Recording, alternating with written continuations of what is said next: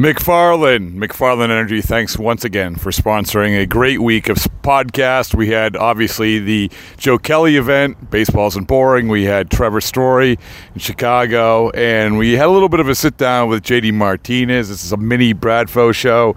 So, JD Martinez, I don't know if you know this, but he's leading the major leagues in batting average. He continues to hit. He's he's one of the best hitters in baseball. We're sitting here at the end of this contract with JD Martinez, and he's one of the best hitters in baseball. How do I know this? Well, listen to what his manager said before he got three more hits last night. I never seen him this way. This is the best I've seen him in four years. Uh, the quality of the at bats, uh, two strike hits, going the other way. Uh, you know, it's, it's been impressive, and uh, you know that that last at bat yesterday. You know, just being patient, trying to look for his pitch and try to drive it. He didn't get it. He took his walk. So, uh, you know, we see him getting hits, but not the whole getting hits and, and walking at the same time. It seems like everything he hits right now, he's hitting right in the barrel. Uh, you know, using the whole field. Uh, honestly, the the best I've seen. Yeah. So the conversation is this what do you do if JD Martinez leaves? I, JD Martinez hasn't been lumped in with the Rafael Devers and Xander Bogaerts conversations about is he coming back? Are they going to negotiate? Well, they should start thinking about this, even though he's turning 34 in August. That doesn't matter. You need that presence in the middle of the order. They learned. They should have learned their lesson with David Ortiz. David Ortiz leaves. He's the foundation. He's the glue guy. He's the guy that everyone hits around. They he leaves. They think they can fill in the gaps was just another hitter. In this case, it was Hanley Ramirez. Everyone's going to get better. It's going to figure itself out. It doesn't work that way. You need the foundation guy.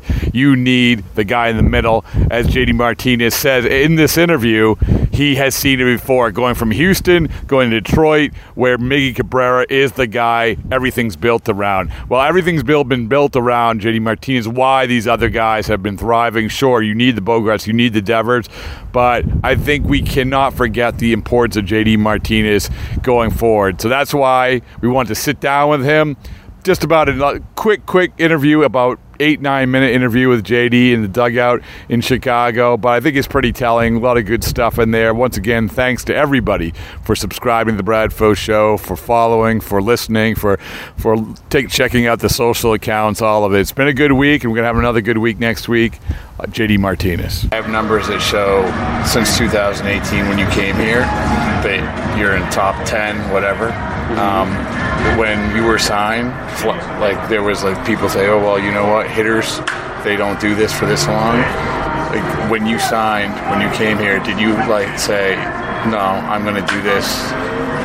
I, full confidence. I mean, because you, you know, pe- there was evidence, right, that when you signed there, you're like, "No, no, I'm, the, I'm different. I'm going to do this." Yeah, I mean, I've always felt like I was different. Um, I've always felt like I have an unorthodox way of doing things, you know, in a sense of nobody ever recorded BP swings, no one ever brought freaking toy bags to the cage. Like, I was one of the, you know, first people to do that. They used to get destroyed in Detroit by all the veterans about it. You know, they used to make fun of me about it all the time, but I just knew I had a, a recipe that bring me success, you know, and that's one thing I follow all the time is just follow my you know my my routine. I'm more I'm a more process oriented player I think than most people are and I just really focus on that. It's one thing to do it though at 29. It's another thing is like that it's still working. Uh, how old are you? Whatever it is, you know. 34. 34. About to be 35. Congratulations. no. Uh, uh, but you know, like this is, as you said, like this is you're the test case, right? If you do it, you have physical ability, but you're you're you're doing something that not a lot of people have done. And yeah, Nelson Cruz does it. Nelson's 42, and everybody says he's too old and this and that. That's he's still my, doing that's it. my point. But that, like that's it's it's a rarity. So again, there must be a sense as we sit here on the you know last committed year of the. Yeah, I just think I just think the industry doesn't know how to value designated hitter role. They don't know how to judge it. They don't know how to read it. You know, I think the industry kind of views the aging curve as position players, guys that play the field, guys that you know do that, but they don't do it on a DH level. I mean, David Ortiz had his best year of his career is when he was what? I don't know, 40? 40, yeah. You know what I mean? Last year, yeah. So I think the industry just needs to like reevaluate that. I think there's a lot of there's more and more evidence that's coming out that it's different for those guys. When so as you go into like you said 34 whatever like you said like I want to play till whenever and I want to be Red Sox but do you because of what you're doing this year do you have more even more confidence than maybe a couple years ago that hey listen I'm going to be able to do this for you know closer to what Ortiz did it than maybe even I thought or did you always I never even think about that. I, I mean, I've always just have But I confidence. mean, in- like, but the, here's the thing, though, Jay. Like, you're sitting here. You're, as I said, your your numbers are awesome, and you have been, other than the, the aberration of the that one year, like you. Yeah, but, but yeah, that's what I said. An aberration of that one year, but you you've done it consistently throughout the whole thing. I mean, so you you must have confidence that like it's not going to stop, it's not going to slow down because you know we all have to adjust, right? We all have to adjust, but still, you must have more confidence. I mean, I've always had confidence. I've never not, you know, I've always trusted my, you know, my ability and my, my process. I would say it's, I've never deviated from that. You know, people call me crazy about it. People, whatever, they laugh at me about it, but it's that's me. You know, um, I get three hits in a game, and I study just as hard as if I got fucking no hits in a game. It doesn't change. The process never changes, and that's why to me I always have confidence because I trust that process.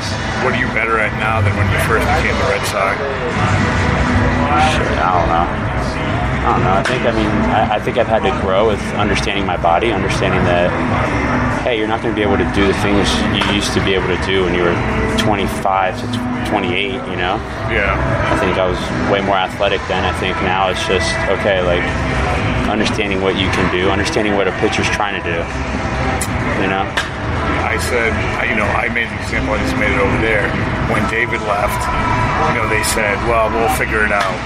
You know, even though he was the anchor, and then they went got the understood. You need the anchor in the middle, of the, not for a lot of reasons. Um, can you see that, like, like, like how baseball should value that, like going forward? And this, so what I'm basically saying is like, hey, you know, I'm, I'm asking you to sell yourself, even though you don't need to. But Yeah, I mean, there's but- there's teams that believe in it, other teams that don't.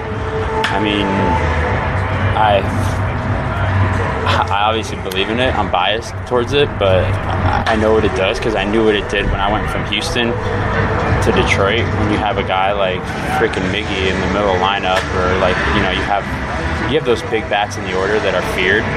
It kind of changes. It takes a lot of the pressure off younger guys. It's not on them, you know. It's on freaking these guys. These are the guys they're paying thirty million dollars for, you know. And these are it's, if we don't win today, they're not going to say, "Oh, JD sucked." They're going to say, "Miggy, what the hell happened?" You know what I mean? And I think that's one thing that we ne- I never had coming up when I was in Houston, and you kind of just put the whole the whole lineup was just you know on a roller on an edge. You know, you didn't know what was going to happen or anything like that. I mean, there's a reason like last year when Tampa had the best record and they traded for a DH.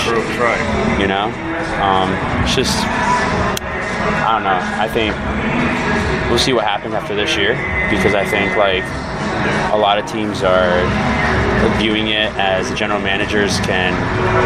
Oh well, I'm just going to mix and match that position, and I'm going to just try to plug it in and you know show how smart I am. But I think that like kind of what's going to happen is, is it's a real position. And you can ask anybody here, anyone, Xander, Devers, any of these guys, if they enjoy being a DH. Everybody hates it. I haven't met a player that likes it. It's because you have to get used to it. It's not. It's like a mental game where you have to be able to control it, Yeah. and you have to be able to have a routine and a process and everything. If they came to you, like right now, what are you talking? I don't know. I mean, that's something Scott. That's a Scott question, not for me. I trust Scott. What if, if Scott said, "Hey, they just came to us"? I'm trying to flip it around. Yeah, if Scott came to me and said, "Hey, I think this is a good deal. Well- I think you should do it." I'm gonna say, "Okay, let's do it." If Scott says no, I think you should wait to free agent. I'm say, "Okay, let's wait to free agent." Yeah, I mean, it, it's a different. Also, it must change the mindset a little bit too with the DH compared to like the other times you had. Right? I mean, that's just the reality of it.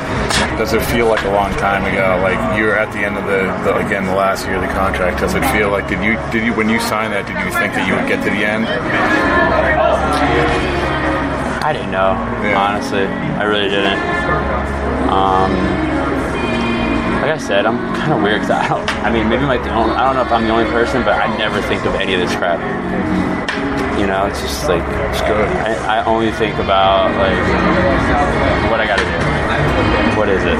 And I hire the best people to tell me to advise me in that situation. You know, that's a that's why I always stay just on the course. You know, you know me for five years now, and it's the same answer after a good game or a bad game. It never changes. I'm like the most boring interview. You know, because it's just that's uh, that's just how my mind works. I don't get wrapped up in all. Every time I've gotten wrapped up in everything, it just doesn't nothing works out. Just putting Have you added. ever been wrapped up in anything? Yeah, early on in my career. Yeah, did. Yeah, until I finally just gave in. I said, I don't care. Whatever happens, happens. Dude. Just focus on this next pitch and what you got to do and what my thought process is and what I'm trying to do this at bat. And everything else will take care of itself.